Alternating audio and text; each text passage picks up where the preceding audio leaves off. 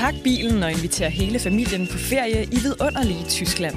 Besøg UNESCO's verdensarv, både det moderne og det historiske, med en gåtur gennem unik arkitektur på bindingsværksruten, eller oplev det moderne Bauhaus i Sachsen-Anhalt. Find mere inspiration til din næste Tysklandsrejse på germany.travel.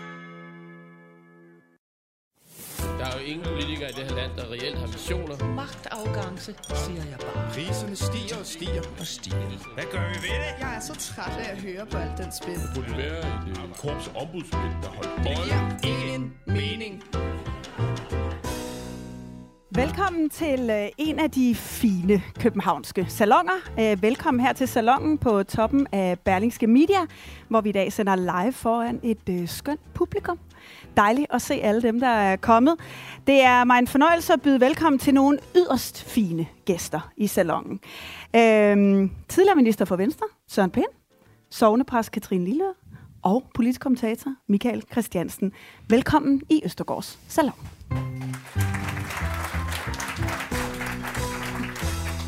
Jamen, øh, velkommen til alle her i salonen, salongen, og velkommen til jer tre igen. Jeg er, øh, jeg er glad for, at vi har en øh, hel time i dag, for jeg ved jo, I er nogle yderst snaksalige gæster. Øh, vi skal tale om øh, den borgerlige bloks selvforskyldte råd. Vi skal tale om den politiske håndtering af FE-sagen, og vi skal tale om tørklæder, og om hvorvidt de egentlig mest er et religiøst eller et kulturelt symbol. Men først så vil jeg gerne lige stille jer et øh, kort spørgsmål, som jeg ved alle her i salongen sikkert har tænkt over. Hvem tror I bliver Danmarks næste statsminister? Christiansen? Oh, du, du, du sagde jo, du ville stille det spørgsmål, og jeg har gået, jeg har gået hele vejen herop til panelet, og jeg har siddet og tænkt, hvad skal jeg dog svare? Øh, det er virkelig et godt spørgsmål, og det er jo øh, også fordi, det, jeg har næsten lyst til at nævne en person, som ikke er på listen. Altså fordi, øh, det bliver ikke Søren Pape. Så, så langt. Han er ude. Ikke? Øh, så er Lykke ligesom kommet ind i spillet på en eller anden måde. Øh, jeg, jeg har svært ved at se det blive Jacob Ellemann, øh, som, som tingene står lige nu. Øh, så er der ligesom Mette Frederiksen og Lars Lykke tilbage, men jeg har simpelthen svært ved at få det til at gå op. Øh, det er klart, hvis der er rødt flertal, så bliver det Mette Frederiksen, men, men jeg, jeg, jeg, jeg er simpelthen jeg er virkelig i tvivl. Øh, så, øh, jeg, Men det er jo også skønt, man har nogle trieller. Der står tre mennesker. Lige nu tror vi, de to af dem nærmest ikke er muligt. Ja. Og, og så det, er der en udefra. Ja, og, så, og, og det er ligesom de der 10 cyklister. Ikke? Til sidst er der ikke nogen tilbage, og så må man jo nødt til at starte forfra. Og jeg, det er sådan, Lykke sagde det der i går med, at det ville være nemmere, hvis uh, Mette Frederiksen ikke var formand for Socialdemokratiet. Altså, øh, kan, altså, kan, det, kan vi, øh, hvis vi har regeringskrise efter to måneder, kan vi man sige Nikolaj Vammen? Øh, men jeg ved det ikke. Nej, nej. Katrine, hvad tror du? Jeg synes, det var rigtig mange navne. Fik du bare nævnt dem alle sammen? Jo, men det, det, det, altså. det er det, man kalder en Peter Mogensen. Ej, Det var faktisk også lidt det var, det var virkelig, altså det må jeg sige. Nå. Altså jeg... Øh, hvem tror jeg? Altså ikke hvem frygter jeg, eller hvem håber jeg? Det må du også gerne, men, men altså... Øh, Det er allerede ved at blive Jamen, lidt tro er vel et godt begreb Tro for dig. jo- Ja, men jeg synes måske alligevel... Altså, jeg frygter, at det bliver Mette Frederiksen. okay, så langt vil du gå. Ja. Søren, Det er jeg enig i. det er du enig i. Har Ja. du nogen bud på, hvem du tror, det kunne blive? Jeg, jeg, jeg, jeg, jeg tror, det bliver en lang og smertefuld øh, lykkeproces, næsten som vores regeringsmøder i gamle dage. Lang, øh, uigennemskuelig, kompleks, rodet, kaos, og, og så pludselig opstået orden, selvfølgelig skabt af Lykke selv, fordi det var både ham, der skabte kaos, og orden bagefter. Det var sådan et helt bestemt forløb, man gik igennem. Og det er sådan set det, jeg forestiller mig igen. Og jeg tror faktisk allerede, at han har et relativt klart billede af, hvad han vil. Og hvis man som jeg tror, at politik ikke betyder det, det har betydet, det vil sige, at den ene dag kan man godt sige, at Ørsted ikke skal sælges, for at den næste dag at sige, at det skal sælges. Den ene dag kan man godt sige, at det er velfærd eller skattelettelser, for den næste dag at sige skattelettelser. Så er vi derhen, hvor bevægelsesfriheden er maksimalt til stede. Øhm, Og det er og jeg jo også tror- blandt jeg- jeg- vælgerne, kan vi se. Ikke? jeg tror, ja. Jeg tror, Mette Frederiksen vil betale meget for at blive siddende som statsminister. Hendes alternativ, hvis det bliver ren rødt, det er et meget besværligt radikale venstre, med mindre de strider Sofie Carsten Nielsen ud, hvilket vil være åndssvagt, når man nu har fået så mange tæsk på at komme helt ind til kernen. Øhm, så mit bud er, at der er et langt ondt forløb, hvor han ligesom en anden elefantdomtør har siddet med sin pik og øvet sig i at stikke den ind i elefantens ryg, og set, hvor det gjort mest ondt, og udvalgt 7-8 af de ondeste stik. Og det er det, Mette Frederiksen skal sige ja til for at blive statsminister. Jeg er glad for, at vi startede med sådan en kort runde på Ja, præcis, spørgsmål ikke? og svar. um, men det bringer os videre. Jamen, du spurgte jo selv.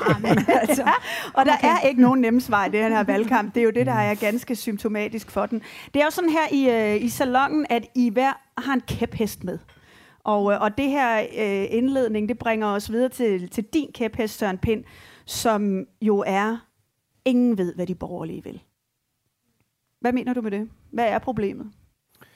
Jamen, i en tid med høj inflation, økonomisk krise, energikrise, krig i Europa, hvor øh, alle husholdninger har en, to eller tre bekymringer respektivt, hvor vi kan se, at analysefirmaerne er selv meget velhævende husholdninger, har bekymringer på, hvad koster, hvad koster energien, øh, hvad sker der med huslånet, øh, hvad er horisonten på det her, så vælger den borgerlige opposition at kaste sig ud over nogle mink, som er døde for to år siden, og kaste sig over en FE-sag, hvor nogen blev håndteret for to-tre år siden. Og, og der er ingen, der ved, hvad de vil. Der er ingen, der ved, hvad de vil stille op med inflationen, for det er der ikke nogen, der Der er to partier, der har adresseret inflation. Det er Moderaterne, og det er LA. De vil følge, hvad Nationalbanken har foreslået. De vil ud og De var spare, de eneste to, de vil ud og spare den, øh, 27 milliarder på de offentlige finanser. Det kunne også være ret morsomt at høre, hvordan og sådan noget. Det er der ingen, der interesserer sig for. De er faktisk de eneste, der har budt ind på det. Der er ingen, øh, der ved, hvordan vi løser ansættelseskrisen i den offentlige sektor. Hele det der fritvalg, det svæver som... Ingen ved, hvad fritvalg betyder, men de snakker om det hele tiden. Men der er ikke nogen konkrete eksempler på det. Og så er de jo et splittet ad. Øh, den, når den ene siger, jeg vil gerne have topskattelettelser, så kommer den anden og siger, det kommer aldrig til at ske i de københavnske fine salonger, hvor jeg kommer. Øh, og så videre, og så videre. Og det værste af det hele, synes jeg, det er, de har vidst det. Jeg har siddet her med alle de borgerlige partiledere på skift og sagt, var det ikke en god idé, hvis I bare fremlagde bare lidt fælles politik i god tid i forvejen? Nu skal Hvis du nu se her. Christiansen fortalte, hvordan Fogh gjorde, ikke? så tog han og tænkte al den politik, han ville præsentere igennem i valgkampen, og så præsenterede han den i god tid, bid for bid for bid. Og hvis der opstod et problem, det gjorde der med overskud på den offentlige sektor, og det Frit gjorde der valg. med barsel, Frit valg. så tilpassede han det. Og når så valget kom, så fremlagde han det hele. Han vidste, det var fuldstændig safe. Her, de har kastet sig ud i alle mulige eksperimenter. Nu Jeg du synes, se, det er øh, forfærdeligt. Nu skal du se noget, som øh, de har formået at klare sammen. Ja. Kære Danmark. Kære Danmark. Kære Danmark. Kære Danmark. Kære Danmark. Kære Danmark. Ønsker du et land, hvor det kan betale sig at arbejde, i stedet for at sidde fast i et system på overførsel? Hvor vi tager os langt bedre af vores ældre og behandler dem med den respekt, de fortjener. Hvor vi holder de mennesker ude, der ikke deler vores værdier, men byder velkommen til dem, der gør. Hvor vi langt om længe får taget et opgør med det meningsløse byråkrati i den offentlige sektor, så der er meget mere tid til det, der giver mening. Hvor vi skal passe på, at der ikke bliver for langt imellem land og by, så vi ikke længere kan kende hinanden. Hvor vi under folk at få succes, og ikke straffer stolte familier, der har bygget noget op gennem generationer. Så skal Danmark have en ny regering. Så skal Danmark have en ny regering. Så skal Danmark have en ny regering. Så skal Danmark have en ny regering. Så skal Danmark have en ny regering. Så skal Danmark have en ny regering. Ja, Ja, er så skal ikke, øh, Danmark smukt? have en ny regering. Hvad, du kan næsten ikke være i det, Søren. Hvad er problemet? De har jo også lavet et fællespresmøde om frit valg og sådan noget, hvor de godt nok kløjs lidt i den og sådan noget. Ikke? Men det kan jo godt være, at man gerne vil stemme borgerligt, og man må måske stemme på Jakob Ellemann, men man har ikke interesseret i at have Pernille Vermund med i købet og sådan noget. Det er vel også en pointe, at de ikke behøver at mene det samme. Det er bestemt en pointe, men, men det, der jo er den dybe rejsel i rigtig mange borgerlige vælgers øh, inderste, det er, der er én ting, der ikke må ske igen. Det var det, det, der skete fra 15 til 19. Vi vil ikke igen have, de klatrer op i træer. Vi vil ikke have, at den ene står der, den anden står der. Vi vil ikke have, at der er nogen, der bevidst ødelægger det for hinanden. Det var den eneste garanti, vi havde brug for, at de gav os. En minimumspolitik. Noget garanti. Og det gjorde de ikke. Og så gik de ind i valgkampen. Øh, Pape blev slagtet af Socialdemokratiet, ja vel, men også af Venstre. Og så kørte toget. Og så samlede de sig om det der, fordi kritikken opstod. Men det eneste folk kan huske, det er, så skal vi have en ny regering. Christiansen, altså, du øh, skrev i øh, Berlingskes øh, valgstrøm her mm. for nogle dage siden, at nu må de blå øh, kommentatorer også tage sig lidt sammen og lade være med at være så pessimistiske. Der er omkring en uge tilbage. Det er der ikke faktisk ah, lidt pessimistisk er det. Nej, det er afmægtig vrede. Christiansen står stadig, tror stadig, der er muligheder. Hvad, hvad er det for nogle muligheder, du ser? Jamen, det var mere sådan, øh, det kan man, sådan nogle ting skal man lidt tage bagefter, synes jeg. Og det der med ligesom at slå sig selv ihjel undervejs i processen er lidt åndssvagt. Øh, så, så jeg deler jo langt hen ad vejen øh, Sørens øh, analyse. Øh, problemet er jo bare, øh, der har jo ikke været et borgerligt projekt siden 2001. Øh, altså det er sidste gang, Altså, det, øh, Søren, du har været med ved hele vejen, og, og, og, det, altså, og det er jo rigtig beskrevet, som Søren siger, at, at der kom et borgerligt projekt, fordi man tabte valget i 98. Og på selve valgnatten satte Uffe og Claus Hjort sig ned og sagde, det, det skal ikke ske igen, vi skal vinde næste gang. Og så gik man i gang, og så brugte man øh, tre år, brugte man den mellemliggende regeringsperiode på at være klar til valget. Mm. Og, øh, og, ja, og hvis der er noget, der står tindrende klart for alle nu, så er det jo, at de konservative, altså de mødte jo op, de troede, de var klar til valget, og så øh, gjorde man sådan noget duf til ja. Søren Pape, og så var han fuldstændig om som, altså, som, som buding. Så, så, så, så, så det, jeg deler jo analysen. Pro- problemet er, at, at du, kan ikke, du, kan ikke, du kan ikke nå at opfinde noget, når først valget kører.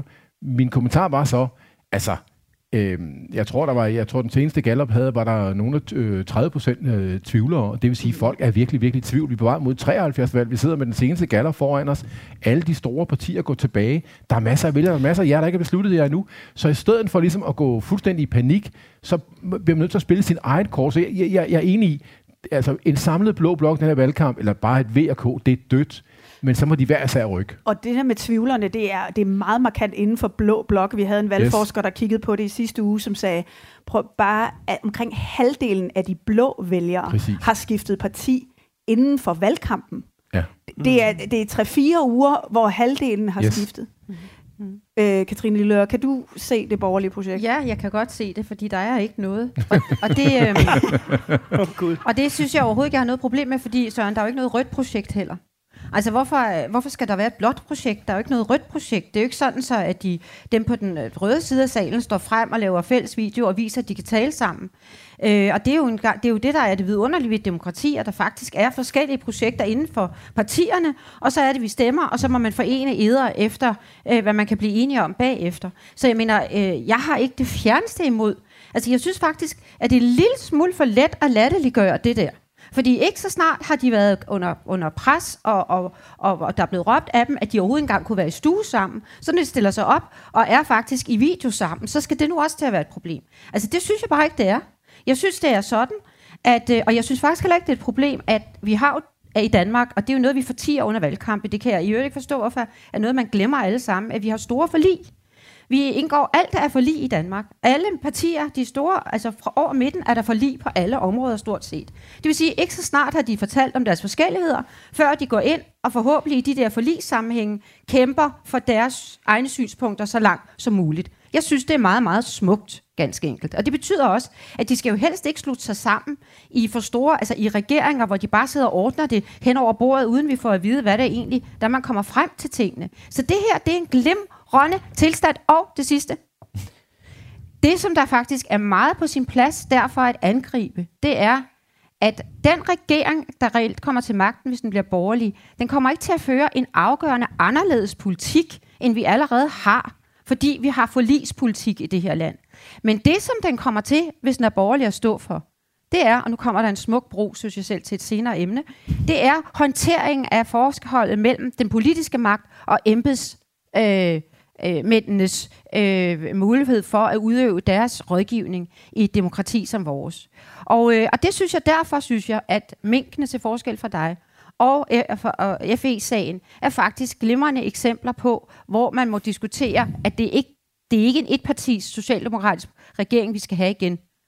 Men det kommer vi uh, til at tale mere om. Christiansen, kan mm. det ikke bare være sådan et forstokket blik på, at nu skal uh, Blå Blok være enige om alting på jo. forhånd? Fordi er vi ikke også ved at bevæge os ind i et politisk miljø, hvor der ikke bare er rød blok og øh, øh, blå, rød og blå blok? Jo. Vi taler jo om, kan der være en regering hen over midten? Ingen kan rigtig se det for sig, hvordan det skulle kunne lade sig gøre, men det er jo trods alt en mm. bevægelse, mm hvor der er nogle andre samarbejdsmuligheder, som vi havde engang. Nu har vi bare ikke haft dem de sidste 20 år, så det har vi nærmest glemt, der ikke kunne være blokke.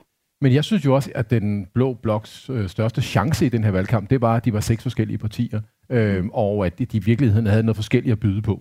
Øh, det, der så er problemet, og det er der faktisk er lidt enig med Søren, og det er jo, vi taler jo ikke om blå blok mangler et projekt, vi taler om, at Venstre mangler et projekt. Det er jo det, for det er jo alt, det er jo været Venstre, der har defineret det borgerlige projekt, og så har de andre, andre partier, sig op af det. de har defineret sig op af det. Ja. Og det er jo det, der er problemet. Problemet er, at der ikke er noget projekt i Venstre. Og det er mange år siden, der har været et projekt i Venstre. Øh, og, og det synes jeg også godt, man kan se. Altså, jeg synes også selv, når jeg er ude og moderere debatter, der står med de der venstrekandidater, og man siger til dem, godt, hvad så? Hvad er så det, du vil gøre anderledes, hvis, hvis I kommer til magten?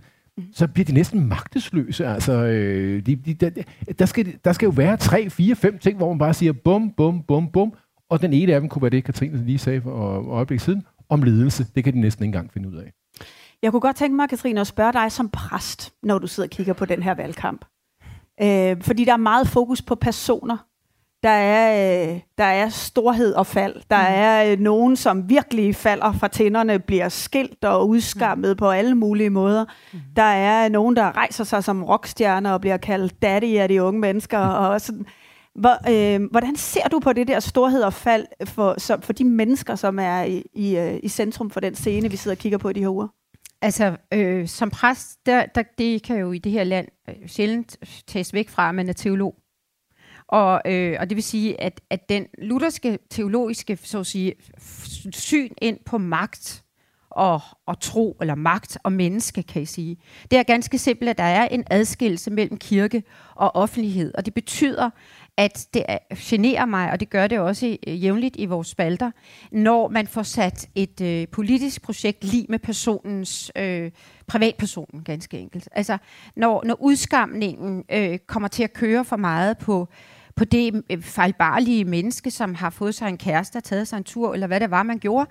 Og så er det lige pludselig noget, der kommer til at vælte et politisk projekt, som, hvor det egentlig ikke behøver noget med hinanden at gøre. Altså vi dømmer rigtig meget i offentligheden i de her år på folks privatliv, frem for hvordan deres handlinger er i offentligheden. Det er den ene ting.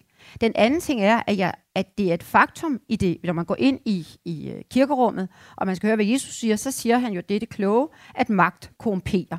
Punktum. At ondskab udgår fra magt. Ondskab udgår også fra andre ting. Mm. Men magt og ondskab, altså det at have magt er korrumperende.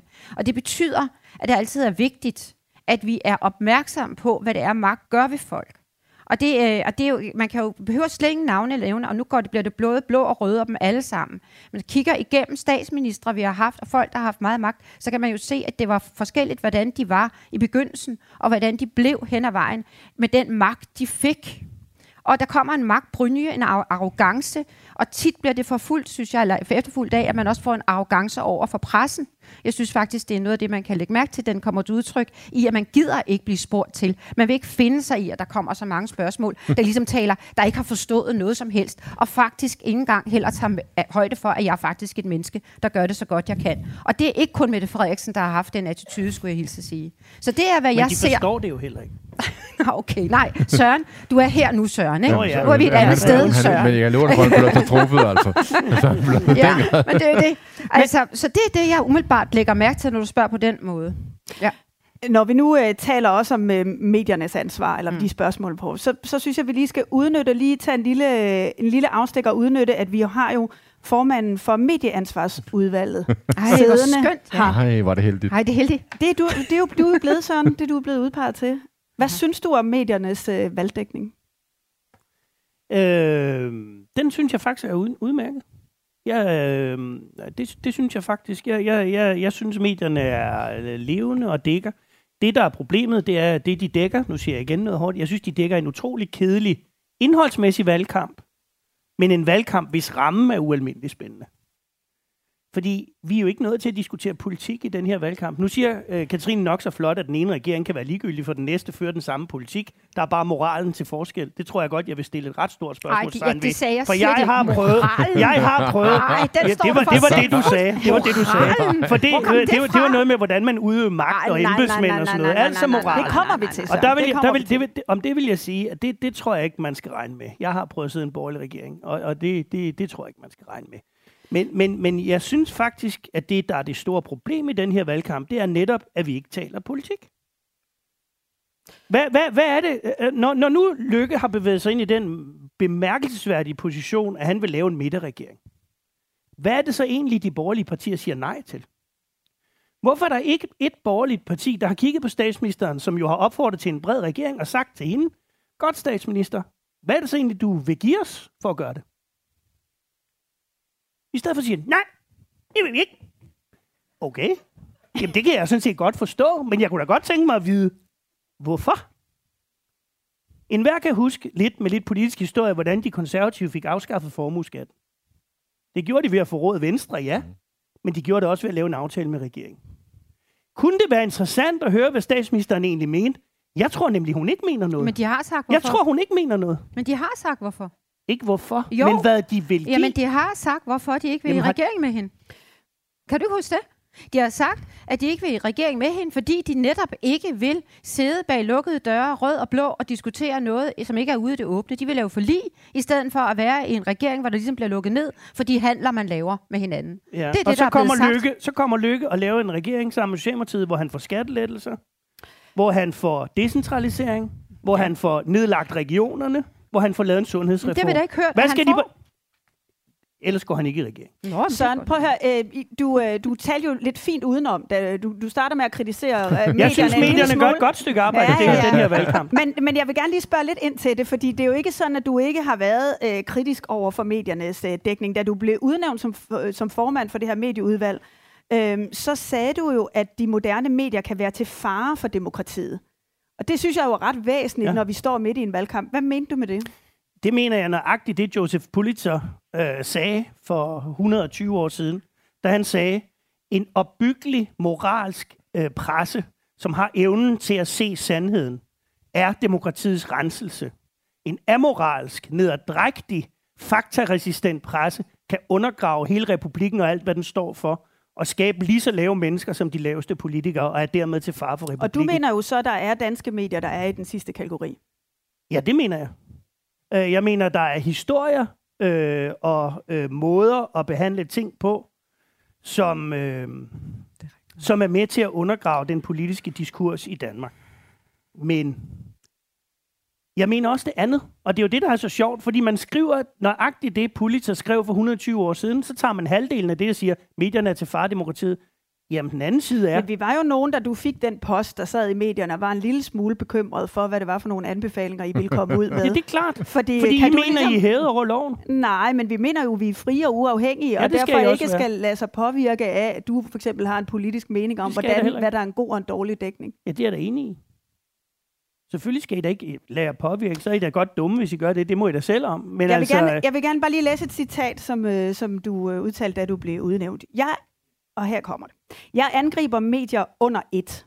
På trods af behjertede, åbenlyse, gode og dygtige folk blandt, for ikke at være deres opgave voksen, for at dække over hinanden, for at tige, for at være drevet af kynisme og demagogi, for at ansætte en forbryder og mangle karakter og sans for det almene vel. Ja, det vil jeg godt sige. Der, det var ikke, ikke- der er jo ikke så meget på Nej, den det positive i. side der, synes jeg. Nej, men det er jo også kun, fordi du har noget af citatet med. Men jeg vil gerne sige, at det citat er ikke fra da jeg blev udnævnt. Det var min kommentar til, at det berlinske hus valgte at ophøje Henrik Kvartrup til at være øh, højt placeret på BT, øh, hvorefter, hvorefter JP Politikens Hus valgte at ansætte ham som chefredaktør på Ekstrabladet.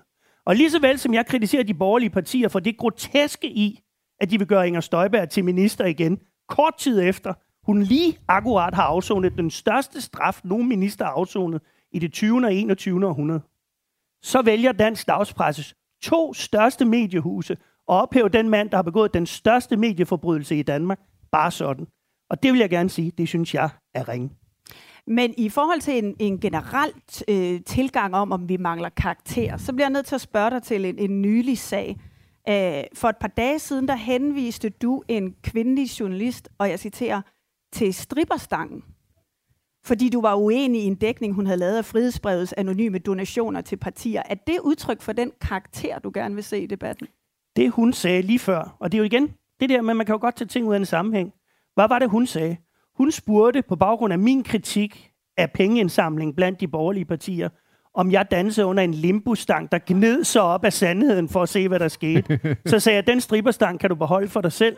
Fordi, fordi tilføjede jeg, I står jo nøgne tilbage. Reglerne er, som de er i det danske folketing.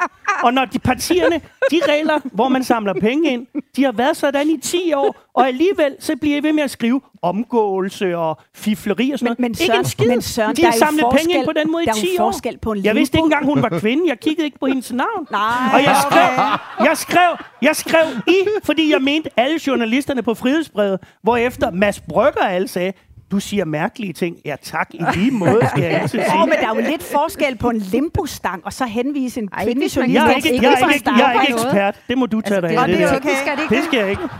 Katrine Lilleør, nu skal vi tale om ligestilling lige om lidt. Ja, ja, Hvad synes men du om I, sådan I, er, I er skallesmækkende mimoser, hvad synes du? når du kan tage sådan noget Nå, op. Det er I Nå, simpelthen. det synes du. Ja. Hvad synes du om sådan en udsagn, Katrine? Ja, men jeg synes faktisk, at den der med limbostangen, det er måske ikke alle her, der ved det, men så går man jo altså ned. Altså, der er jo noget på en mand, der godt kan stikke lidt højere op end noget andet, og den rammer jo ind i den der limbostang. Så derfor synes jeg faktisk, at jeg vil forsvare Søren og sige, at han bliver jo bare sådan i billedet.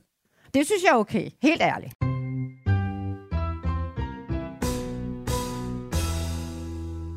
Øh, Katrine Lilleør, vi Ja. skal tale om, øh, om din kæphest. Ja. Øhm, vi har jo øh, vi har ikke talt så meget om sådan klassisk symbolpolitik, øh, Nej. udlændingepolitik Nej. i den her øh, valgkamp. Det har vi jo ellers været vant til i Det er årtier. dejligt, ikke?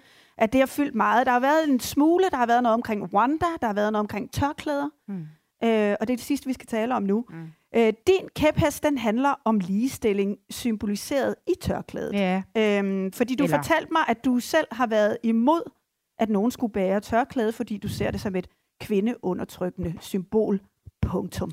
Men nu er du faktisk blødt lidt op. Ja, altså jeg har jo aldrig været imod, at man skulle lovgive imod tørklæder. Det jeg egentlig sagde til dig, det var bare, at jeg har været haft det sådan altid. Fordi jeg, er, jeg har været ung i 70'erne, og jeg vil sige, at jeg er, altså, jeg er sådan oprindelig feminist, hvad man så skal kalde det. Altså jeg synes, jeg er opdraget med at have et skarpt blik for, at der skal være ligestilling i samfundet simpelthen.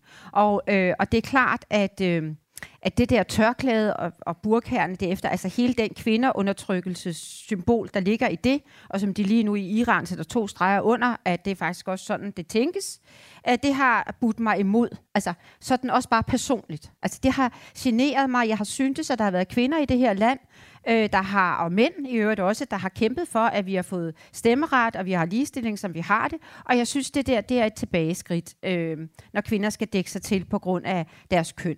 Punktum. Det er nemlig der. Punktum.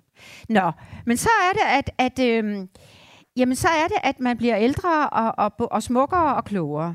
Og, øh, og, det, øh, og det gælder i hvert fald her for alle jer her omkring mig, ikke? især herrerne, vil jeg sige. Og, øhm, og der er det så sådan, at... Øhm, jeg tog det bare som det der med at blive ældre. ja. Nej, men altså, så var det bare, at jeg begyndte at tænke, at der var bare noget, der er... Øh, og det... Øh, altså, de der højt begavede, øh, veltalende, velartikulerede danske kvinder, der sidder med deres smukke tørklæder ind, i deres smukke ansigter, og så har de taget høje eksamener, og så ser de øh, i, ud af deres malmbrune øjne på os, der siger, undskyld, hvor undertrykt tror I egentlig lige, jeg er? Og så kan jeg bare mærke, at jeg bliver flov. Jeg synes, det er... Og så får jeg sådan nogle associationer, og de er kommet mere og mere tilbage til der i begyndelsen af 80'erne, hvor der var en af mine virkelig sådan feministiske veninder, der var rasende på mig i gymnasiet over, at jeg gik i højhældede sko, fordi det var simpelthen... Altså, det var sådan et... Altså, det var sådan en mands... Øh, altså, patriarkat Det var et. Og, ja, det var... Det var og jeg var kønsforræder, ganske enkelt. Køns, kønsforræder. kønsforræder, det er et godt udtryk. Vi har glemt udtryk. Okay. Kønsforræder, det kan man være. Og... Øh, og så tæ- har jeg tænkt over, om det er sådan. Og nu, og nu siger jeg det så kort jeg kan, for det skal ikke blive for, for langhåret. Men altså, vi bor jo altså i en, i en, i en, i en egen af verden, og i det Luther, igen i det evangelisk lutherske, hvor vi faktisk tror på, at troen bor i hjertet, og hjertet ser Gud på. Vi har ved kristendom er i det hele taget en tro, som, som handler om, at Gud, altså selve troen er skjult, og om man tror er skjult for andre mennesker at se. Det kan godt være, at du gerne vil vise det ved at folde dine hænder, men du behøver slet ikke folde hænderne. Du er lige nær Gud af den grund. Og der er det da egentlig mærkeligt, at vi vedholdende bliver ved med at knytte musli, altså islams tro til det tørklæde, uden vi har spurgt hver enkelt kvinde, om hun virkelig også mener, at det er på grund af islam, eller det er fordi, hun i virkeligheden er i oprør mod sådan en som mig, der forbinder alt muligt med, at hun har det tørklæde på. Kunne det tænkes, at hver eneste muslimsk kvinde herhjemme har sin helt egen grund til at bære det tørklæde? Kunne det derfor tænkes, uanset at det ude i den store verden, ofte, og i Iran, vi forstår det, ofte er noget med troen og mændene og alt det, men kunne det tænkes, at vi herhjemme skulle til at parkere retten til at bære tørklæde ikke inde under religionsfriheden, men inde under ligestilling. Altså retten til at have det tøj på, man har lyst til at have på, uden at folk deraf dømmer en. Og nu kommer vi frem til det med de tørklæder, der kan risikere at komme ind ad døren i, med socioassistent, øh, lønninger og med be, hjem og hænder, der skal hjælpe en. Altså, som om det på under nogen form skulle være i orden at sige, at man ikke vil have et menneske med tørklæde ind ad døren. Man har jo heller ikke lov til at sige, at fordi han har tatoveringer, vil jeg ikke have ham ind ad døren. Det bliver jeg utryg af. Eller forbi socioassistenten har højhælede sko på, vil jeg heller ikke have hende ind ad døren. Det siger man jo ikke. Det mener jeg ganske enkelt er en forkert måde at tale om mennesker med tørklæde på, at man forestiller sig med andre ord, at de er undertrykte. Det synes jeg, vi skal gøre op Christiansen, det er jo ikke sådan, sådan, vi plejer at høre diskussionen i det borgerlige omkring tørklæder. Nej, men det er da befriende.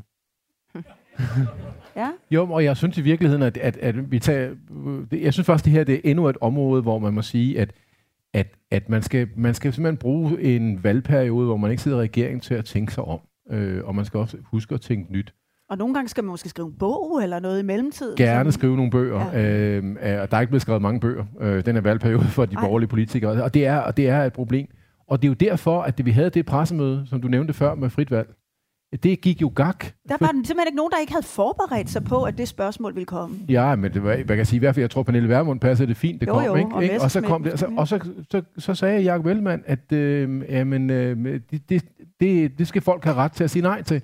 Og så gik der jo 24 timer, så mente han det modsatte. Men, men det illustrerede jo bare, at igen, at Venstre, og det her, det er jo svært, det er kompliceret, at de er ikke forberedt, de er, simpelthen ikke, de er heller ikke værdimæssigt forberedt, og jeg tror bare, at hvis man skal være et moderne, borgerligt, liberalt parti, så bliver man også nødt til at have et nuanceret syn på f.eks. tørklæder. Fordi man kan jo stadigvæk godt have det synspunkt, at når det gælder skolepiger, spørgsmålet er, hvor, altså, hvor gammel skal man være, mm. før man selv kan tage stilling til, hvad man skal på og tørklæde? Og er det, er det noget, og hvad, hvad, hvad, hvad, vi have religiøse symboler i, øhm, i undervisning og alt det der. Men, men det er jo fuldstændig gak, hvis man, hvis man er borger, hvis man har en, en, en, en statsministerkandidat for Venstre, der står og starter, som ikke ved, hvad, som ikke ved hvad, hvad, hvor man skal stille sig på det her spørgsmål, fordi så Men det er jo også fordi, han er jo vokset op i en periode, hvor Dansk Folkeparti var støtteparti, og man vidste, at hvis man ikke var sindssygt stram på udlændingepolitikken, så tabte man valg. Indtil Socialdemokraterne begyndte så at bevæge sig nærmest ja. højere om Dansk Folkeparti, og så var der nogle flanker, der var lukket. Er vi, er vi kommet et sted, hvor man faktisk godt kan diskutere nuancer i udlændingedebatten, uden nødvendigvis at tabe ja, på det. det mener jeg i allerhøjde, men jeg mener faktisk, øh, at, at man... Kan man nærmest vinde på det? Ja, man kan risikere at tabe, hvis man er unuanceret. Jeg, jeg mener, at det var med til at et eller andet sted at, og, og, og, og, og ødelægge billedet af Ellemann, som i hvert fald som den store elefant ja. på savannen, ikke? Fordi det der, der man har ikke fejle på det spørgsmål. Nej. Altså, det mener jeg faktisk ikke. Nej, jeg er enig. Men, men der har dog alligevel været det, at de to statsministerkandidater ikke har tur lade hinanden give, øh, ikke har tur give hinanden plads på og sige noget som helst der, var, der ville gå ud over, hvad Inger Støjberg og Pernille øh, mente men omkring det udlændingepolitik. Men det er jo mangel på lederskab, sådan. Mm-hmm. Jamen det ved jeg ikke. Jeg siger bare, I siger, at diskussionen er givet fri. Det er jo ikke min oplevelse. I min oplevelse er jo desværre, at Blå Blok stadig er låst inde i den diskussion, som smadrede den gamle regering. Men Søren, jeg tror, jeg tror du var Det er jo derfor, Lykke desværre render med det hele. Ja, Søren, jeg tror, du var til stede i 2001 i Folketingssalen, da Pia Kærsgaard... Jeg blev først forsøg... de fem. Undskyld, ja, Nå, så, hør, så hørte du med i hvert fald. Det er jeg helt sikker på. Pia Kærsgaard forsøgte nemlig at køre øh, islamkortet for fuld gas. Ja, og der fik hun tæsk. Der fik hun tæsk. Selvfølgelig. Mm. Fordi og, jeg kan huske, det, og, det, det, og det er lederskab også ja, af en, en, en venstre øh, formand og ture ja. gå op imod ja mod Pernille Vermund, men det sker jo ikke nu. Messerschmidt. Men nu kan Nej, du høre, at, du kan jo høre det, du, Lars du ved, Løkke, din gamle formand, ikke? som jo nu godt vil have nogle lidt jo, jo. flere nuancer i det jo, jo. her. Og blandt andet men det ville han sgu ikke i 16, da der blev foreslået at lave et nationalt kompromis med Socialdemokratiet. Og der var smykkelovgivning og, og paradigmeskifte og andet godt. Men, altså, vi, vi, altså, det, der egentlig er problemet, det er, at fra den dag Claus Hjort Frederiksen sagde, der bestod et værdifællesskab med Dansk Folkeparti, der har vi hængt fast i den rolle. Og jeg, jeg, jeg synes desværre stadig, vi gør det. Men og så, derfor er det dejligt at høre. Nå, men det er, øh, det, det, det, jeg synes siger. faktisk også, at Jacob Ellemann forsøger det, selvom han, han er bange for, for sin egen skygge i nogle af de der spørgsmål, fordi man er blevet vant til at hive, altså at, at ligesom i Socialdemokratiet, de er ligesom både taget Dansk Folkeparti, at forsøgt at køre det ind i Socialdemokratiet. Og så tror Venstre måske, at man skal gøre det samme, at man har glemt, man har haft Dansk Folkeparti til at have den dagsorden, så man kan jo fint blive ved med at være det, man Der var nemlig en arbejdsdeling, ikke? Og det, ja, og den arbejdsdeling, ja. ligger jo lige for, fordi der står både Inger Støjberg og Pernille Vermund klar der, til at være det. Så man kan jo bare lade dem sige det, de siger. Men Søren, Sådan der. øh, som gammel venstremand, du har også været integrationsminister. Jeg er venstremand. Er du... Øh, Altså, er det så min alder, du refererer til, Det er din hvad? alder. øh, hvad mener du om tørklæde-diskussionen? Jeg mener ikke, det er noget, man skal lovgive om. Øh, det gør jeg ikke. Altså, jeg kan til nød gå med til, og det var jo faktisk under få, det der med, at dommer ikke skulle bære tør- tørklæde, øh, åbenlyst religiøse symboler og sådan noget. Det, det kan man argumentere for. Det var jo symbollovgivning, men man kan godt argumentere for det. Men det, der jo splittede Venstre ad fuldstændig, det var jo præcis øh, tørklædediskussionen, det var maddiskussionen, det var ytringsdiskussionen, hvem må nu sige hvad, hvordan, uden konsekvenser. Mm. Hvor, Hvor du de kan sige Markus Knudt, Markus Knudt, Inger Støjberg, øh, kommunalpolitikerne, som sagde, "Ej, hvad- kan vi godt give hånd? Altså, Mm. skal vi ikke Men finde der ud var af det? nogle liberale Og de principper, liberale, som jo blev som- skubbet ind Ja. af, at man skulle tage hensyn til Ja, et men det, det var meget billede. enkelt, fordi da Socialdemokratiet besluttede sig for, at antallet var et problem, hvad de jo ikke gjorde i rigtig, rigtig mange år, men det gjorde de der i 14, 15, 16 stykker. Så skiftede det jo lige pludselig til, at så var det regulering af den personlige intimsfære, hvilket Ja. selvfølgelig er svært for et liberalt parti. Ja. Og, og det er vi aldrig blevet færdige men, med. Må jeg sige, at jeg synes også bare, det er vigtigt, at når jeg siger det med at køre det over i ligestilling, så er det jo ikke fordi, at jeg ikke stadigvæk er vred over den kvindeundertrykkelsesfaktor, er der Nej, findes i det. selvfølgelig. Og Jeg jeg vil er gerne sige, at jeg har den, der er den pointe, som jeg har lært af en Hirsi Ali, som i- tilbage en sted i 90'erne in The New Publisher Club i New York, sagde, at vi skal bare huske, at oprøret mod fundamentalistisk islam skal komme indefra, og det Mm. skal komme fra kvinderne. Og det kan bare ikke nytte noget længere, når vi taler integrationspolitik, at vi bliver ved med at tro, at vi skal komme behjertet til hjælp og hjælpe disse stakkels små kvinder. Det skal vi ikke på den måde, at vi tror, at vi taler ned til dem og forestiller os noget fordomsfuldt om dem på grund af deres tørklæder. Men det, er jo Tværtimod, også, men det er jo meget, meget sværere. Altså, det er jo meget sværere at komme ind og påvirke integrationen og, og, og sikre, at der ikke er social kontrol og undertrykkelse, end det for eksempel er at vedtage en 24-årsregel. Jamen, det er rigtigt, men det, som man kunne begynde med, det var måske at, at, at, at signalere, at fordi man har tørklæde på i det her land, så er man ikke regnet for en gruppe. Fordi mm. vi faktisk ser meget åbent på hver enkelt, med hver enkelt, alt efter, ja. hvad hun siger, og ikke hvad hun har på.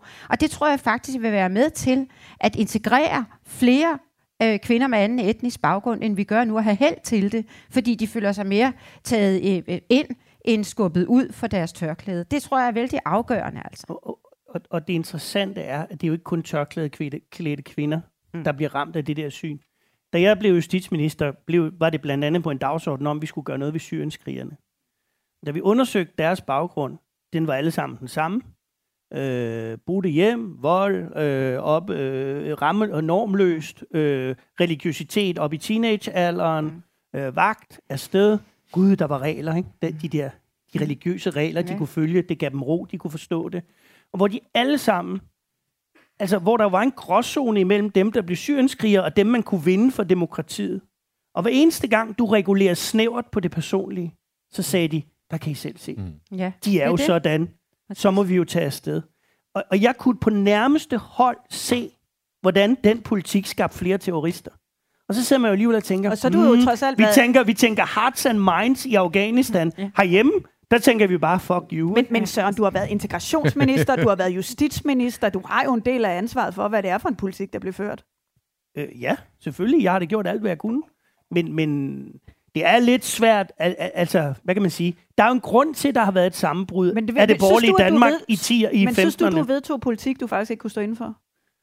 Øh, altså, jeg vil sige, dengang vi vedtog smykkeloven, der sad vi på regeringsmødet. Det var, vil jeg så bare lige sige, en meget dramatisk situation. Vi troede jo faktisk, det var den mest dramatiske situation langt, langt ind i det 21. århundrede. Da syrerne gik over Syrien, på motorvejen. øh, de gik på motorveje. Det hele var brudt sammen. Alle havde sagt, Syrien rager os en bjælle. Bang, så stod de her lige pludselig. Øhm, og der blev lagt den der samlede pakke frem på 31 lovforslag, hvor man havde helt nede i Justitsministeriets kælder, integration osv. osv. Og, og der, der sad vi så med en række forskellige ting, og herunder den her smykkelov, som jo i sig selv havde den, den pointe, at hvis folk havde råd til at betale for deres eget ophold, så skulle de det. Så sad Karen Ellemann og sagde, ah, hun synes måske nok, den havde nogle lidt uheldige, øh, sådan, den mindede hende om noget fra en gang. Mm-hmm. Ja.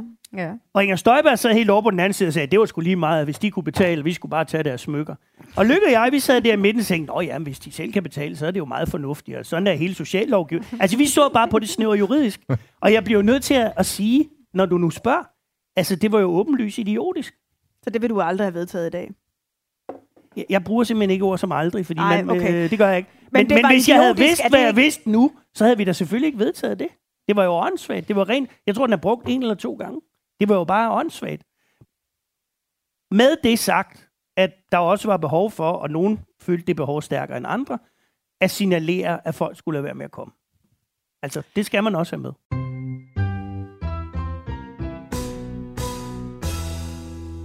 Jeg lukker det øh, emne for nu, fordi vi skal øh, over og tale om din kæphest, Christiansen. En sag, som jo har fyldt meget både øh, inden valgkampen, under valgkampen, nok også kommer til at fylde noget efter valgkampen, nemlig øh, FE-sagen. Øhm, og særligt øh, den politiske håndtering af sagen. Det er jo en stor og øh, kompleks sag. Øh, hvad er din kæphest i sagen? Ja, det er i hvert fald en sag, som øh, næsten er så elitær, at den kun øh, er egnet til salon. Så er det godt, vi Det er, jo i en det. fin Det er salon. Det. Øh, og jeg, og jeg, jeg tror faktisk, at det er en af grundene til, at den heller ikke rigtig fylder så meget i valgkampen. Det gjorde den i en periode.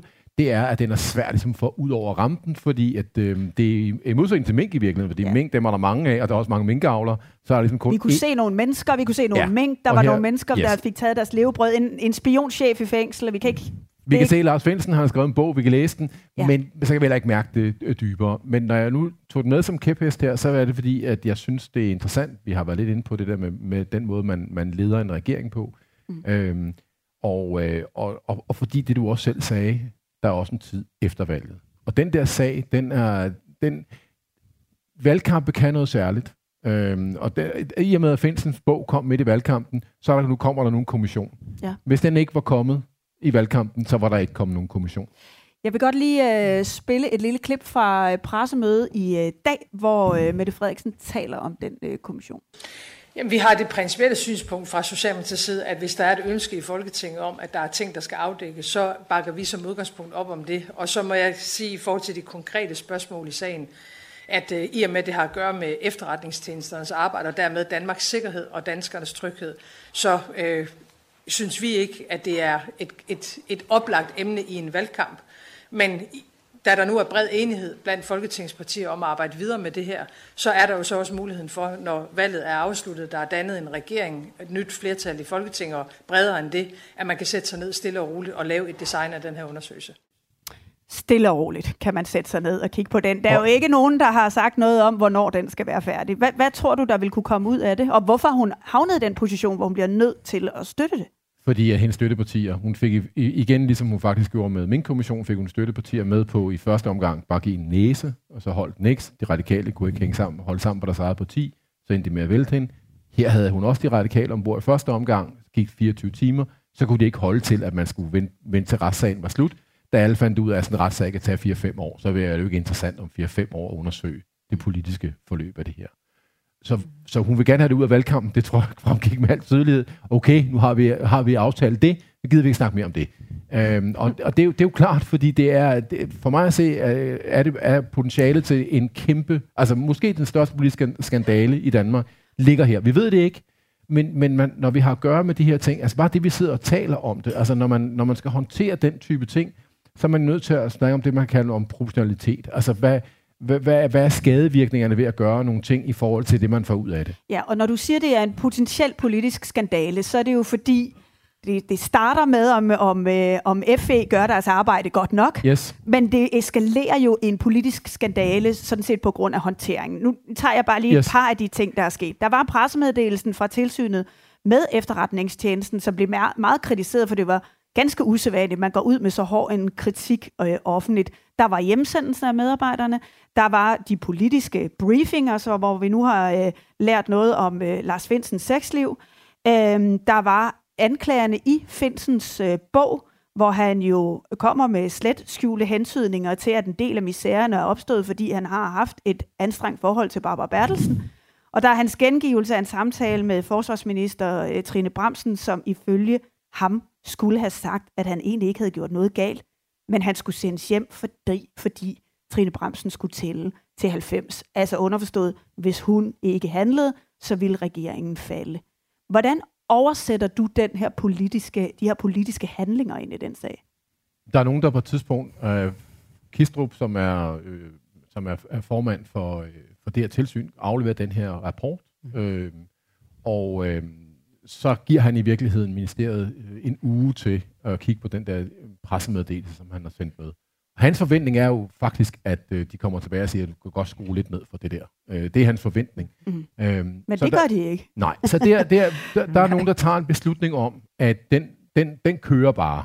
Det er den første Ja, det er det, han har sagt. Ja, men det, men det er jo, det er jo altså, det er jo, det er jo Man klart, kan i hvert er fald se, pressemeddelelsen kommer der, ud. Der er, nogen, der, der er nogen, der har taget en beslutning om, at vi lader den pressemeddelelse køre. I det øjeblik, man den pressemeddelelse kommer ud, så er det evident for medier og hele omverdenen, at der er et eller andet mærkeligt, der foregår der, og du kan næsten aflæse, hvad det er, der foregår.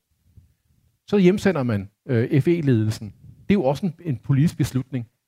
Og, øh, og, og på hvilket grundlag gør man det? Hvem er det, der træffer den beslutning? Velvidende, at der ikke er noget at komme efter.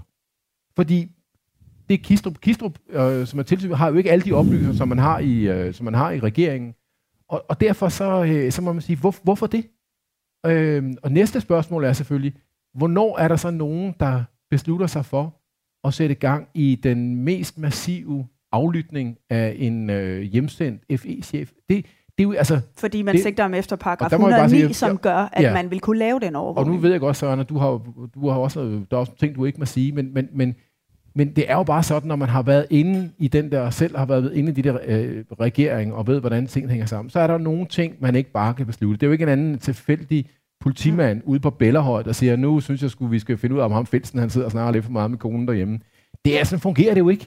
Og det sted, man tager de beslutninger, det er i, i det, der hedder i, sta- i, i, i Sikkerhedsudvalget. Og der Nej, nej, det er det altså ikke. Du mener ikke... Nej, vil det er du- ikke dem, der beslutter, om man rejser en tiltale eller ej. Nej, nej, nej, nej, nej, nej, nej, nej, det sagde jeg ikke, Søren. Nu snakker Nå, jeg okay. om overvågning. Hvis man skal, hvis man skal telefonaflytte og Det er rumaflytte, en dommer, det er en dommer der godkender, om en men, skal men finde vil, du, vil du mene, at det ikke har været rundt om øh, regeringens sikkerhedsudvalg? Mener du, at man... At Så jeg, jeg vil, det, vil, det vil overraske mig meget, hvis Sikkerhedsudvalget ikke var blevet orienteret om det. Det vil overraske mig meget. Det vil overraske mig meget. men det er en dommer... Et, øh, hvem, okay, Du kan ikke foretage aflytninger i Du- du Danmark, er jo- uden en dommer godkender det. præcis. Men du har jo været justitsminister. Det er Så- så- statsanklageren, der... Så du kan måske hjælpe os lidt her, Søren. Hvem er det, der kan få ideen til, mm. at øh, nu, skal vi sku, nu, skal vi, øh, nu skal han aflytte ham der? Det er, nogen, det er en eller anden, skal få den idé. Der kan man sige, at det, der jo diskuteres her, det er, at øh, det er der så enten nogen i statsministeriet, der får den idé, eller at der er nogen, som for eksempel foretager en efterforskning, som får den idé. Mit logiske sind vil sige mig, at det er nok dem, der foretager efterforskningen.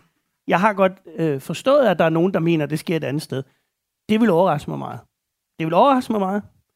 Er det Øh, det derfor, vil det du, gøre. øh, Søren, du har jo, øh, du, det er jo ikke forkert at sige, at du har forsvaret embedsmændene i, øh, i den her sag. Hvorfor har du det? det er meget kort sagt. Øh, fordi jeg, som Christian han siger, så er jeg jo belastet af nogle ting i den her sammenhæng, der gør, at jeg ikke kan gå ind i, i sagen som sådan. Men, men jeg vil sige en ting. Jeg kan godt sige noget om det første forløb. Øh, en tilsyn kommer med en meget, meget voldsom kritik. Der kan man selvfølgelig godt som regering vælge at sige, det er vi ligeglade med. Antaget, at den pågældende regering ved bedre end tilsynet. Det kan man lægge til grund. Man kan også lade være med at lægge det til grund. Det ved vi principielt ikke noget om. Der består jo en politisk fare i at være ligeglad med, hvad et uafhængigt tilsyn fremfører kritik. Der består en fare. Men det er vel ikke det, der har været diskussionen nu nærmere, om man skulle have den offentlighed omkring den proces. For mig at se, øh, jeg, vil, jeg vil ikke forsvare Trine Bramsens måde at agere på det her på. Jeg synes, hun har været en klog. Men der opstår først et problem. Hvorfor synes du, hun har været en klog? fordi øh, jeg selv havde en lignende sag med efterretningstjenesten, hvor jeg indkaldte øh, Socialdemokratiet og Konservative og sagde til dem, nu skal jeg høre her, vi har et problem med tilsynet, øh, vi laver loven om. Ja, sagde de så. Så var der ikke noget bøvl. Og så- Men sagen er jo bare, det er jo også brutalt. Så man skal jo ikke gøre sig den illusion, at man bare kan sætte sig ud over et tilsynskritik, uden at det har en konsekvens. Men man kunne godt bare have holdt sig til det at sige, hold kæft, hvor er det en dårlig behandling af embedsmændene. Hvor er det åndssvagt. Hvad bilder regeringen sig ind? Jeg synes faktisk, man havde en god sag. Men Det Søren, nøjede man, men, det nøjedes man jo bare ikke med, vel? men Søren, her er vi det, og det her det er jo ikke nogen, det er jo ikke nogen tilfældig sag. Det er et tilsyn, der kommer med og siger, at de har nogle... Som jo en kritik, som viser sig fuldstændig gak. Fuldstændig gak. Nu, der har en whistleblower, de siger om whistleblower, der er nok kun én, men det er underordnet. Det er selve kronjuveleren. Det er kronjuvelen i vores samarbejde med amerikanerne. Altså det er... Det der, det ved det jeg ikke noget. Det, altså, jamen, det ved vi jo alle sammen nu. Altså, det er jo Nej, ikke det, det, det, er jo ved jeg ikke. Det ved jo- jeg ikke, om alle ved. Nej, nej. Og Den det eneste, jeg har set udtalelser om det, det er Snowden. Jeg har Jo, ikke set andre. Jo, jo. Ej, jeg, jeg, kan, jeg kan nævne det på Ja, stykker. det er det med Claus Hjort, det ved jeg ikke noget om. Nej, men, men det, men det, Det er ved jeg efterhånden, det tør jeg godt sige, at det ved vi alle sammen godt. At, at Det ved at vi ikke alle sammen. Nej, du gør ikke så ikke. Men det ved man også godt, når man sidder der, hvor man gør, hvor Trine Bramsen gør. Og det er jo det, der er så ufatteligt ved det her. Det er, hvorfor, hvorfor skal det her ud og, ud og fare rundt og koste alt det, det har kostet? Men det, altså, Og derfor, derfor helt bare, ærligt, så er det jo fordi, man har en svag minister, som netop ikke kunne ringe til Venstre og Konservative og sige, kom herover, vi ordner. Ja. Fordi hun var så dårlig en minister. Ja. Men, og det er jo det. Men, og må jeg En så... elendig minister, og det bør man da holde regeringen op på. Og må jeg Hvorfor sige- udnævner du så dårlige ministre, statsminister? Ja, og det, og det, men det vi ved, det vi ved, det er, at statsministeren har fra day one sat sig med Martin Rossen for bordenden, og har en, hvad hedder det, insisteret på, at hvis hun ikke selv, så skal Martin Rossen være til stede i alle ressortministerierne og være i, i, i, i tæt kontakt. Jo, og, der, og der, nu kommer der så altså, skal vi lige for at rulle tilbage, det er jo, det er jo den pressemeddelelse, det hele handler om som er, som er en undersøgelse, som Gistrup overhovedet ikke havde tænkt. Altså, vi har forstået, at slagets gang er normalt ikke, at den ryger ud som pressemeddelelse. Altså, bare fordi de har lavet en undersøgelse, hvor de siger nogle lidt firkantede ting, så regner det jo ikke med, at det bliver en pressemeddelelse af den urlyd. Det Han skal jo selv lavet pressemeddelelsen. Netop. Det er jo ikke nogen. Nej, altså. det er på Men- men han har Hvis jeg selv- lige må... han har selv- Lev, øh, Ja. Altså, de laver en pressemeddelelse, som de sender til en minister, hvor de er helt klar over, at ministeren selvfølgelig ikke har tænkt sig at offentliggøre det her. Det er så altså bare, hvad de umiddelbart har fået øje på. Så tager den minister, som vi nu ved om, har tæt kontakt til statsministeriet, for det har de alle sammen. Skal vi forestille os, at en så alvorlig pressemeddelelse, om, som et tilsyn kommer med om FE, sandelig ikke er noget, Tine Bramsen tager over til statsministeren. Nej, nej, hun holder den bare op her, så hold da op, det ser slemt ud. Vi sender den ud, og vi sender den ud så hurtigt, at ingen opdager næsten, at den overhovedet har været her. det er jo ikke dem, For der har udsendt ud af ganske, Jo, hun har sagt go til det. Ikke? Og det er der, den ligger. Og det er ene med Michael, i. det er noget underligt noget, at de bare sendte den ud, uden lige at vende skråen øh, og, og klippe lidt i den. Søren, øh, et er, at du ikke kan gå langt ind i det øh, på grund af din, øh, din fortid, men, men det er jo ikke sådan, du ikke har ytret dig i den her sag. altså, Hvad har jeg sagt? altså, øh, et er, hvad du har talt om med embedsmændene. Noget andet er, og nu bliver jeg nødt til lige at tage et enkelt mere citat for dig. Ikke? Ja. Ja. Fordi da vi alle sammen var lidt i chok over, at, at Finsens sexliv og hang til ja. SM lige pludselig skulle være en del af, af politiske briefinger, ja. der tweetede du, at man ikke kan have en FE-chef med et depraveret sexliv. Ja, det var dumt. Hvor, Jamen, det var dumt. Hvorfor Jamen, han har sagt undskyld. Jamen, jamen, det var jo, dumt. men, men jeg, Det var dumt. simpelthen så nysgerrig på, hvorfor du synes, at det var nødvendigt at sparke ind i en debat, som du så åbenbart ellers ikke kan mene noget om. Fordi jeg faktisk ikke mener, at det har noget med alt det, vi sidder og taler om at gøre. Det har noget med at gøre, om det er en efterretningschef er sikkerhedsgodkendt eller ej, og under hvilke omstændigheder man kan sikkerhedsgodkendes. Ja. Øh, det fordi jeg er jeg pisse ligeglad med, hvad Finsen går og gør i sit privatliv. Det er slet ikke det, jeg, det, det jeg sigtede til i den sammenhæng, det var, at man skal være sikkerhedsgodkendtbar. Og man overser her i landet, at sikkerhedsgodkendelse, det er ikke kun en dansk standard, det er en international standard. Det vil sige, det er noget, vi deler med amerikanerne, tyrkerne, franskmændene, europæerne. Så hvis Men, man- men det blev fuldstændig misforstået, hvad jeg, hvad jeg skrev, og derfor øh, røg den ud igen med det samme. Men det var det, jeg prøvede på Men- at sige, men du- og jeg kan bare konstatere, det var dumt. Det var dumt. Men jeg synes ikke, det er særligt Det er liberalt. meget, det er meget sjældent, Nej, nej, men det er også derfor, så enkelt. jeg er jo ligeglad. Ja. Jeg er jo ligeglad, fordi jeg er nemlig Jamen, du er ligeglad med, hvad han går og gør. Jamen, du er jo ikke i sit ligeglad i forhold til den sikkerhedsgodkendelse. Jeg, Det var, du, jeg du er skrev, nu selvfølgelig her. ikke ligeglad skrev- med, om folk, om folk kan risikere at blive afpresset. Det er jeg ikke ligeglad med. Men kan man blive afpresset for at have lovlig sex med sin øh, partner? Jeg, jeg aner ikke hvor noget om det. Det, parter det er aner ikke noget om det. Det har jeg slet ikke forholdt mig til. Og jeg siger jo bare, at på baggrund af Berlingskes omtale, der i et øjebliks ophidselse, synes- der sagde jeg, og nu har jeg så fundet ud af, at hele Danmark åbenbart går og smækker hinanden i røven, og fred med det. altså, fred med det. Tillykke. Jeg I, I skal ikke søge ansættelse i udlandet, men det skal I ikke tænke på.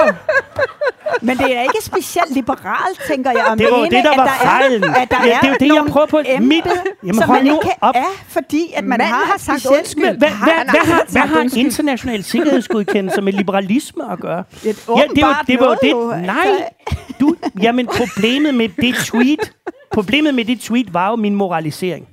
Ja. Og det var også derfor, jeg slettede det. Ja. Fordi jeg er ikke moralist. Nå. Og hvis du kigger... Det er jeg ikke. det er du altså en gang imellem.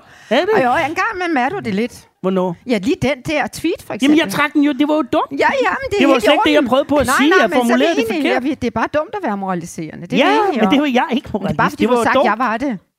Nå, Ja, det nå, bærer jeg nag det over. er Ja, hævet ja, tilbage. ja. Vi, øh, vi Ja, ja. slutter lige øh, på den lidt mere øh, alvorlige klinge, øh, fordi alt det her, det handler jo også om den magtafgangse, som vi har diskuteret i valgkampen.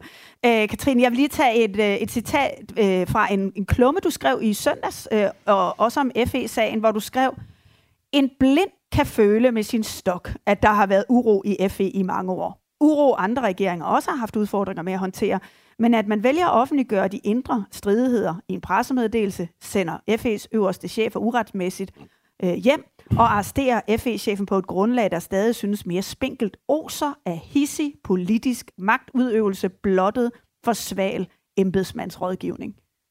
Ja. Hvorfor skrev du det? Fordi det mener jeg. jeg skrev simpelthen, hvad jeg mener. Altså, og jeg mener, at det er det, der er, det er det, det valg, det, det valg handler om. Det er, at jeg vil så nøde have, at Mette Frederiksen kommer tilbage i en etpartisregering. Så jeg har forhåbentlig dog flere inde, men, men helst egentlig slet ikke. Fordi jeg synes, at hun er hissig, og jeg synes, hun har fået noget magt undervejs i den her tid, også med covid, hvor det er sådan meget tydeligt, at hun har den der, hun har meget hurtigt fået den der arrogance, jeg sagde tidligere også, i forhold til rådgivning, og jeg synes, det er meget slemt. Det sagde jeg også, før vi gik på her. Altså, den politiske konsekvens af minkskandalen har kun været én. Og det var Mogens Jensen, der som Bambi i det lange lys tydeligvis ikke anede, hvad han skulle svare, når nogen spurgte ham, fordi han ikke rigtig vidste, hvad det var, han ikke måtte sige. Og så kom han til at sige det igen alligevel, noget med lovhjelmen, ikke? Men han er det eneste, og han har tydeligvis ikke haft nogen indflydelse på noget som helst, fordi nogen andre har truffet beslutningerne. Men til gengæld er der ingen af os herinde, der har talt på, hvor mange embedsmænd, der enten allerede er blevet gået, eller har fået påtaler, eller, og meget slemt synes jeg, endnu ikke aner, om de er købt eller solgt. Og, og den øverste række præcis. af embedsmænd, skal vi det, huske, det og er præcis, jo... det er de øverste, og det er de dermed formentlig også nogle af de klogeste, jo ikke mindst. Og, og, og jeg, jeg synes, det er en urimelighed, og jeg synes, det er farligt for vores måde at tænke embedsmænd på i vores folkestyre. Øh, ganske enkelt. Altså, Christiansen, øh, her lige til sidst, den undersøgelseskommission. Hvad tror du, der kan der komme noget ud af den? Ja, det tror jeg. Øh, og jeg tror, at, øh, at, der kommer der kom jo rigtig meget ud af den der Mink-kommission. Jeg ved godt, at, at, at nogle, af, nogle af de konsekvenser, som er de anbefalinger, dem har regeringen så set stort på. Personalstyrelsen lærte vi pludselig at kende. kom ja. lige, fik lige reddet det, i hvert fald det øverste lag. Ikke? Mm. Øhm, men, men jeg er ikke i tvivl om, at jeg, altså min, min, min, i hvert fald min politiske næse siger mig, at der er virkelig meget at komme efter øhm, i den der FE-sag. Og det er også derfor, jeg synes, den er interessant, og det er også derfor, jeg synes, det er interessant, at når Lars Løkke øh, kræver en advokatvurdering af, af Mette Frederiksen, så er det ikke fordi, at jeg tror, at dem, jeg tror ikke nødvendigvis, at, at, at resultatet af det vil være, at den vil komme frem til, at hun skal få en rigsret. Men vi er simpelthen nødt til at undersøge de her forløb, og vi er nødt til at sætte punktum for dem, og derfor synes jeg også, det er rigtigt, at den advokatvurdering kommer.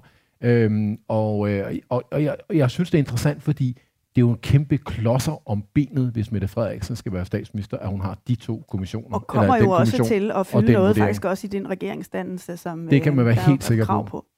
Mine damer og herrer, øh, således øh, gik der sådan set hurtigt en time her i salongen.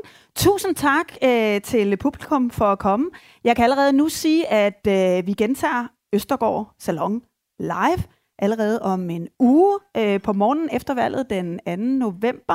Så sender vi live her, live her fra salongen igen i selskab med Tommy Alers, Nick Hækkerup og Pernille Skipper, så jeg håber at se nogen af jer igen. I denne omgang vil jeg sige tusind tak til Søren Pind, Katrine Lilleøre og Michael Christiansen. Giv dem en hånd. Ja, tak.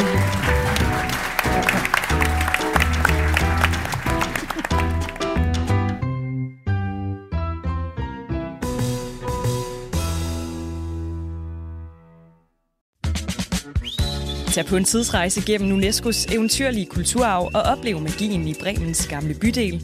Lübecks historiske gader, eller kom med ned under jorden i den gamle Rammelsbergsmine i Niedersachsen. Find mere inspiration til din næste Tysklandsrejse på germany.travel.